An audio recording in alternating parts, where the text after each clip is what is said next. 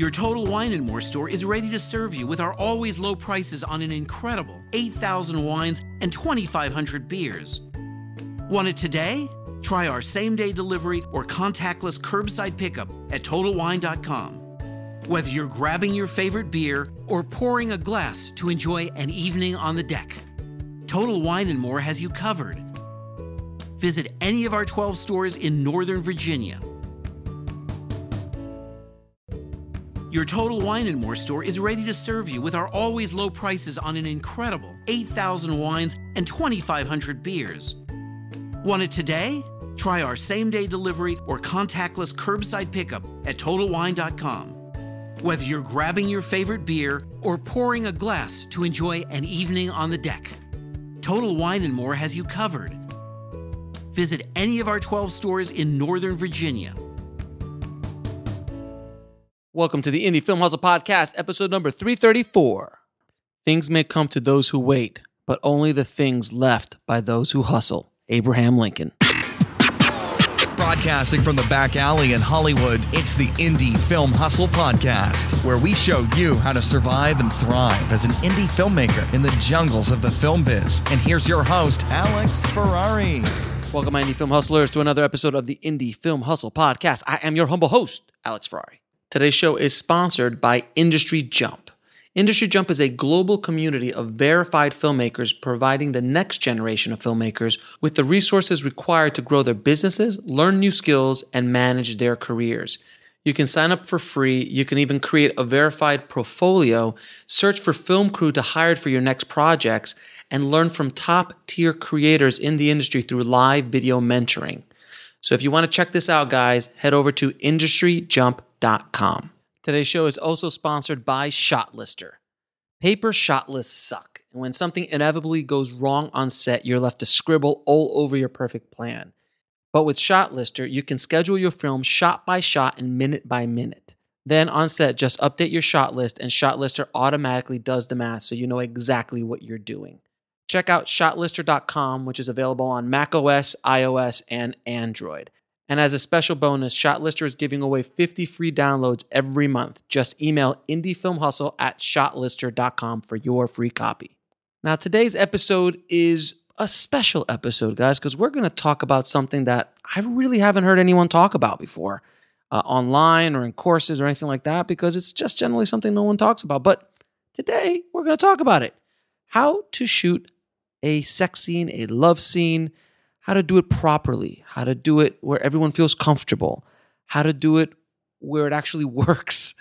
And you know, I've done I've done scenes like this in my career and it is uncomfortable for everybody involved and I wanted to put out a resource that could help everybody, help filmmakers, help actors, help actresses, help screenwriters on how to do this properly. And today's guest is an expert on it. My guest is John Bucher, who wrote the book, The Best Practice Guide to Sex and Storytelling.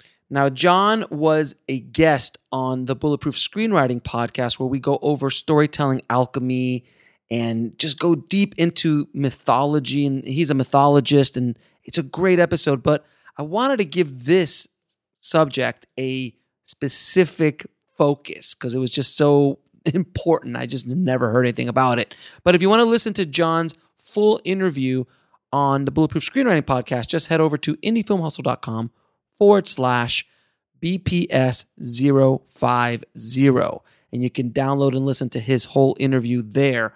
But in this episode, we are going to tackle the very difficult and uncomfortable conversation of how to shoot a sex scene. So without any further ado, please enjoy my enlightening conversation with John Bucher.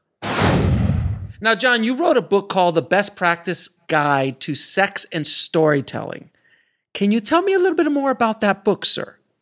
Yeah, I have been someone that has been involved in a number of different productions where uh, sexuality or nudity has been a key part of the story that was being told. And every time I've been a part of it, it's always awkward. There's always an inherent awkwardness that happens. Sometimes the awkwardness is with the actors, sometimes the uh, the awkwardness is with the crew, but there's always something that's really awkward about it. Not shockingly, these are very intimate things, you know, that we uh, are, are talking about. So it's not shocking that it's awkward. But what I wanted to do with this book is try and explore a way that audiences uh, could could sense when they watched a scene that everybody involved in the production of that scene was honored. Mm-hmm. And oftentimes, um, I, I, feel like when we watch material, we have a sense of, of, of, what went on in the making of it, or maybe we envision we do. Mm-hmm. Um, but those of us who work in the field of production, I think, are, are really interested in knowing some best practices around how do we shoot scenes like this in ways that um, honor everybody involved the the actor that's going to be involved in this as well as the crew so here are three quick things that you can do if you are going to be shooting a sex scene in order to assure uh, the best possible outcome okay. number one the first thing is you need to communicate from the very beginning with the actors and with the crew that this is going to be an element of the production. Mm-hmm. So this should happen from the very beginning when casting an actor. You should let that actor know that there's nudity or sexuality involved. They should know from the very beginning of the process. However, it's very important and it's also against SAG rules. You cannot ask the actor to get nude or to perform some sort of sex scene as part of the audition process. So do, do not do that. That no. is unethical, and you, that should be avoided at all costs. Um, I, I, think you know once you've established that in pre-production that this is going to be an element uh, that is going to be a part of the production. Number two happens during production itself, and that is assuring the the crew and the actor who's going to be involved in the scene on the day of uh, that you are only going to have the crew that is necessary to be involved in the scene. I, have been amazed. If crew come out of the woodwork uh, to be on set on days when sexuality or nudity is going to be a part of the production. Yes. And so having a good first AD that really is insistent on keeping the crew to a bare bones minimum and keeping anyone off set that doesn't absolutely need to be there is part of the contract of trust mm-hmm. that you should have uh, between the crew and the actors. And then number three, I feel like it's absolutely essential to keep joking completely off the uh, the the page uh, when it comes to the communication between actors and uh, crew. Sometimes actors will joke with the crew about something, and you know that's probably okay uh, if it makes the actor a little more comfortable. Mm-hmm. But crew should never make jokes with the actors. I was a part of one particular production that uh, an actress was was nude in a scene, and one of the crew members between takes, uh, you know, that was standing right there, told the actress, "Just so you know, uh, you look really good down there." And the mm-hmm. actor was absolutely mortified by that statement, and rightfully so. There shouldn't be anything called to attention about what's happening. This should be a professional environment where everyone involved is acting professionally and calling attention to the fact that the actor was nude uh, was completely out of bounds for that crew member to do. Mm-hmm. So, assuring that sort of uh, professionalism uh, on the um, day of production between the cast and the crew, avoiding jokes, and making sure that communication is occurring throughout the scene with the actor to make sure that they are comfortable with what is happening uh, is, is really key. I go into a lot more depth in my book about uh, even particular scripts that uh, directors can have memorized as far as how to approach talking about the nudity or sexuality in a scene with actors. Mm-hmm. I also go over scripts in the book that actors can have memorized when they're asked to do something that they are not comfortable with.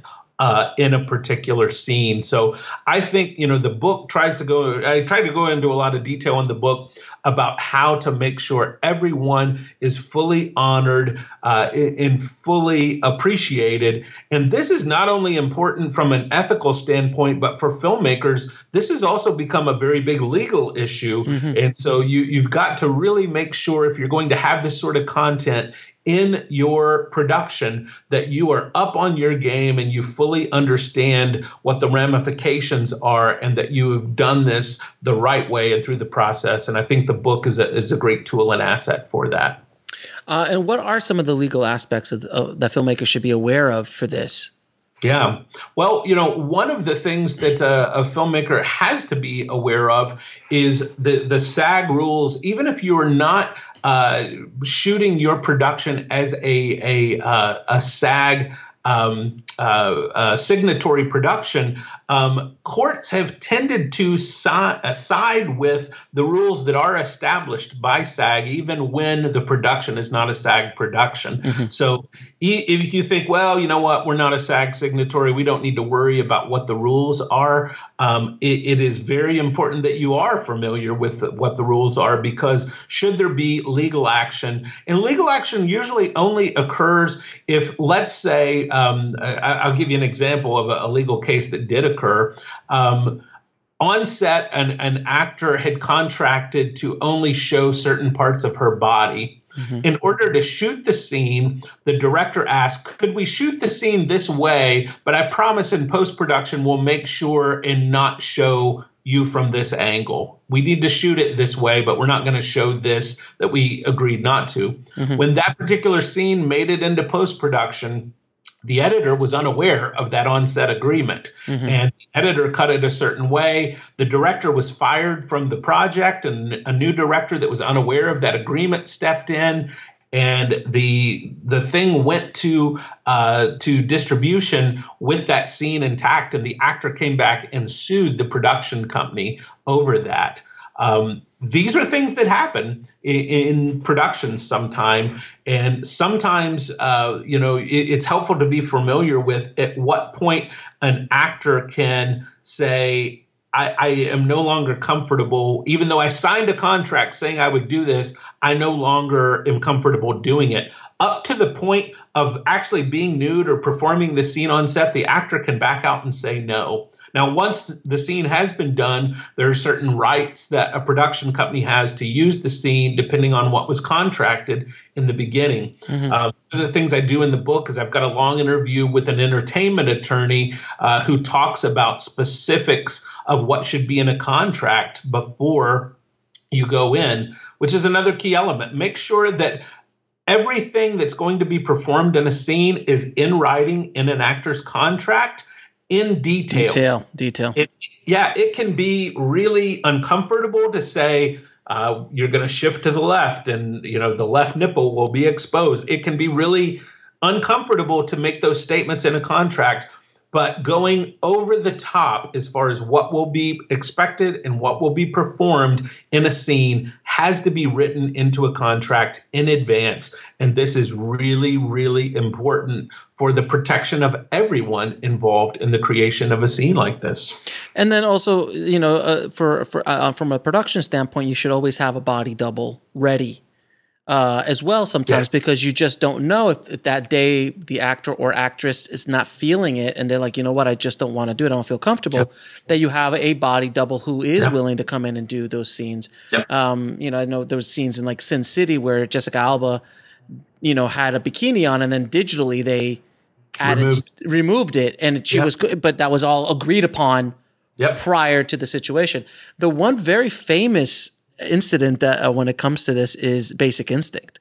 Yes. When yes. Paul when Paul Verhoeven said, "Sharon, don't worry about it. We cannot see anything. I, I know you don't have your underwear on, but we can't see it." And he zoomed in on that scene, which is a very European director kind of thing to do. Right.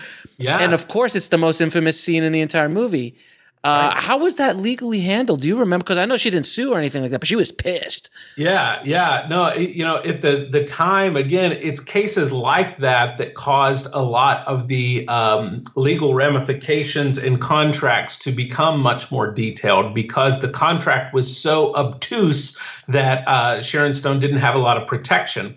Um, more recently, you know, there was a case with Amber Heard, the actor Amber mm-hmm. Heard, mm-hmm. Uh, suing a production, um, and, and, I discussed that case in detail in the book. Um, but the Amber Heard case, in many ways, is a result of um, the lack of legal protection that occurred uh, in Basic Instinct. And, and I, I, would also say, you know, there's something you brought up on the production side, and I, I go into this in the book. Um, if an actor is going to be performing in any way um, with nudity, having someone whose sole job is to bring a robe over to the actor mm-hmm. between takes mm-hmm. and having a robe right there on set, accessible, having someone assigned, uh, someone that that actor is comfortable with, who's bringing their robe. It may be the makeup person. It, it could be, depending on how large your production is. Um, you know, a, a, an assistant to that actor, but someone who is able to keep them covered between takes and while setups are going on. It's very key, you know, assuming that an actor is going to be okay with being nude in a scene doesn't mean that they're going to be okay being nude between scenes or between takes. Mm-hmm. So trying to honor that and being prepared, talking to the actor, would you prefer, you know, a terry cloth robe? Would you like to bring your own robe? Would you, you know, what kind of uh, cover up what you like. The real key and the bottom line to all of this, to be honest with you, Alex, is communication. And because this can be an uncomfortable subject, um, people tend to not communicate about it nearly as much as they need to. But it's far better to have these discussions and communication in the beginning and up front than, than wait until there's actually an incident that occurs on set bottom line is shooting a sex scene or a nude scene is the most awkward thing from my point of view as a director yes. when I've had to do it. It is just not pleasant at yeah. all. It's not sexy at all. It's not sexy. It's unpleasant. And, you know, I know the, the 14 year old boy in me is like, oh, we're going to go shoot. I'm like, it is not that. It is horrible and uh, and it's and you do as a director have to set a tone on the set to make sure everyone is comfortable, especially the performers. They are first and foremost. They have to feel that they're comfortable and that they're protected. And that is a That's job right. of the director. So, uh, yes, I know the crew, everybody wants to show up that day. Uh, there's no one taking a smoke break during that scene. Uh, but you clear right. the set and you only have essential personnel. Uh, generally, the DP will run the camera you yeah. get maybe a first AD, maybe. Yeah. If not, it'll just be me and the the cinematographer and the actors, and everything yeah. else is just set up, and we just kind of roll with it. You That's know, right. it, it, it, it's it's not it's not so anyone listening or watching it's not as as fun as you might think it might be for anybody involved it's an awkward situation I'll also say too, you know, in larger productions like with HBO, uh, mm-hmm. they have uh, begun hiring an intimacy coordinator who is on set. And I interview an intimacy coordinator in my book who's worked with a number of these productions. But uh, HBO did a show, you know, this last year called The Deuce, and there's a number of, of sex mm-hmm. scenes and, and graphic nudity, and that's uh, show, and they brought in an intimacy coordinator who uh, works with the actors and who's sort of an advocate for the actors and who makes sure everything is done up to legal code on set. Nice. And I think, especially in this era where we've we've seen a lot of abuse exposed, and in this era of of sort of the Me Too hashtag, um, it's more important than ever that we are all sort of on the same page about this conversation. And I, I do think, you know, if you are in a production that has the size budget that can afford it, um, approaching an intimacy coordinator to help you handle those things is something that can be tremendously helpful. And even if you aren't, to go and, and read some of the things that these intimacy coordinators do and have said may give you some insights into how to best handle these scenes in your own production. John, thank you so much for shedding some light on a generally taboo subject matter and is something that is not really taught in film school uh, as a general statement. So I do appreciate you uh, taking the time out and and helping uh, the tribe out with this. My pleasure. I hope this episode helped you guys out a lot. It did for me because there was a lot of questions I had that got answered in this episode. So if you want links to this amazing book, if you want to go deeper into this subject matter, please head over to indiefilmhustle.com forward slash 334 for the show notes. I'll have links to his books, uh, the other interview on the Bulletproof Screenwriting podcast, and much, much more. So thank you so, so much, John, for enlightening the tribe on this subject. And if you haven't already, please head over to filmmakingpodcast.com, subscribe, and leave us a five star review on Apple Podcasts. It really, really helps the show out a lot. If you find any value at all in the show and what we're doing at Indie Film Hustle, please do this favor for us. It really does mean a whole lot. So thank you again so much for all the support. I really, really appreciate it. And again, if you haven't been to filmtrepreneur.com, please head over to filmmakingbusiness.com as a little hack to get over to Filmtrepreneur. And there I will teach you how to make money with your film. New podcast, new website. If you haven't heard, check it out. I think you will not be disappointed. Thank you again, guys, so much. As always, keep that hustle going, keep that dream alive, and I'll talk to you soon. Thanks for listening to the Indie Film Hustle podcast at indiefilmhustle.com. That's I N D I E F I L M H U S T L E.com. Now is the chance to use reliable energy to grow your money with the Dominion Energy Reliability Investment. Our new investment product offers competitive returns, no maintenance fees, and flexible online access to your money.